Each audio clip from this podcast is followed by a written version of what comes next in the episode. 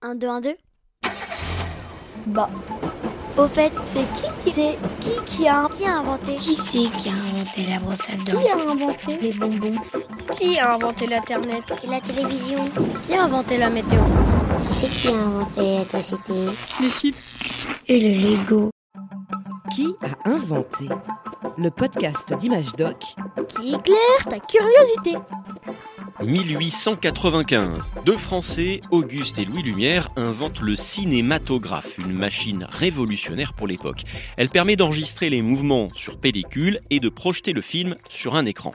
Les deux frangins sont super doués et en cette fin de 19e siècle, les gens se bousculent pour voir leur film. Mais comment ils sont arrivés à faire ça? Bonne question. Pour voir une image bouger, que ce soit un film ou un dessin animé, il faut séquencer le mouvement. C'est un peu de la photographie animée. Tiens, pour bien comprendre, on va faire un petit atelier. Prépare-toi à fabriquer ton propre dessin animé. Mais de quoi on a besoin? C'est tout simple. Il te faut un petit carnet de notes ou bien un cahier.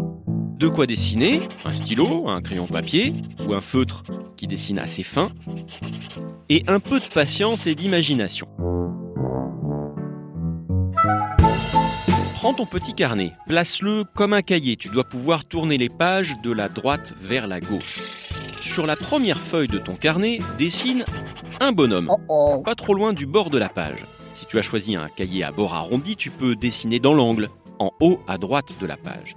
Ton bonhomme doit être assez simple, hein. Un rond pour la tête, une grande barre pour le corps, une autre barre perpendiculaire pour les bras et 2 jambes écartées. Voilà, t'as un joli bonhomme en position debout. Maintenant, sur la deuxième page, redessine ton bonhomme, de la même taille, exactement au même endroit. Mais cette fois, tu lui mets un bras un tout petit peu levé. Continue le mouvement sur les papiers suivants. Lève à chaque fois un tout petit peu le bras de ton bonhomme.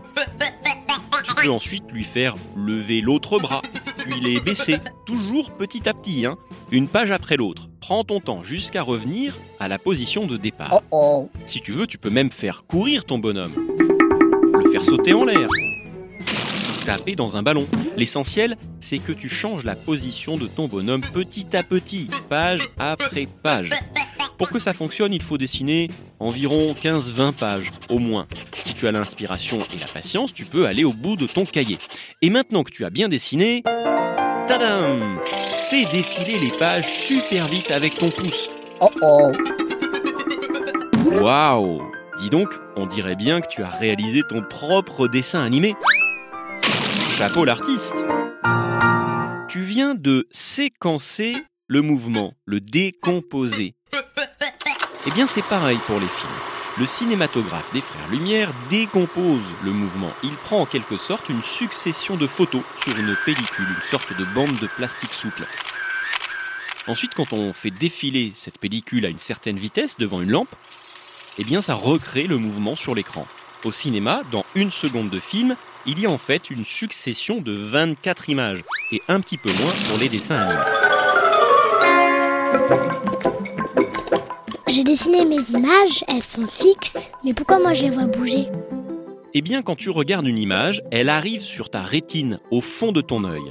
Et la rétine est capable de garder une image en mémoire pendant un bref instant, environ 1/10 de seconde. Ça va très très vite, hein. On appelle ça la persistance rétinienne.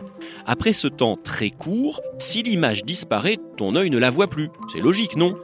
Mais si on fait défiler une deuxième image, avant que ton œil perde la mémoire de l'image précédente, il est incapable de faire la différence entre ces deux images. Disons qu'il a l'impression que c'est la même image qui bouge. Ah, c'est comme ça que ça marche! En faisant défiler 24 images par seconde, le cinéma utilise les capacités de ton œil, la persistance rétinienne, pour créer le mouvement. C'est super intelligent leur idée.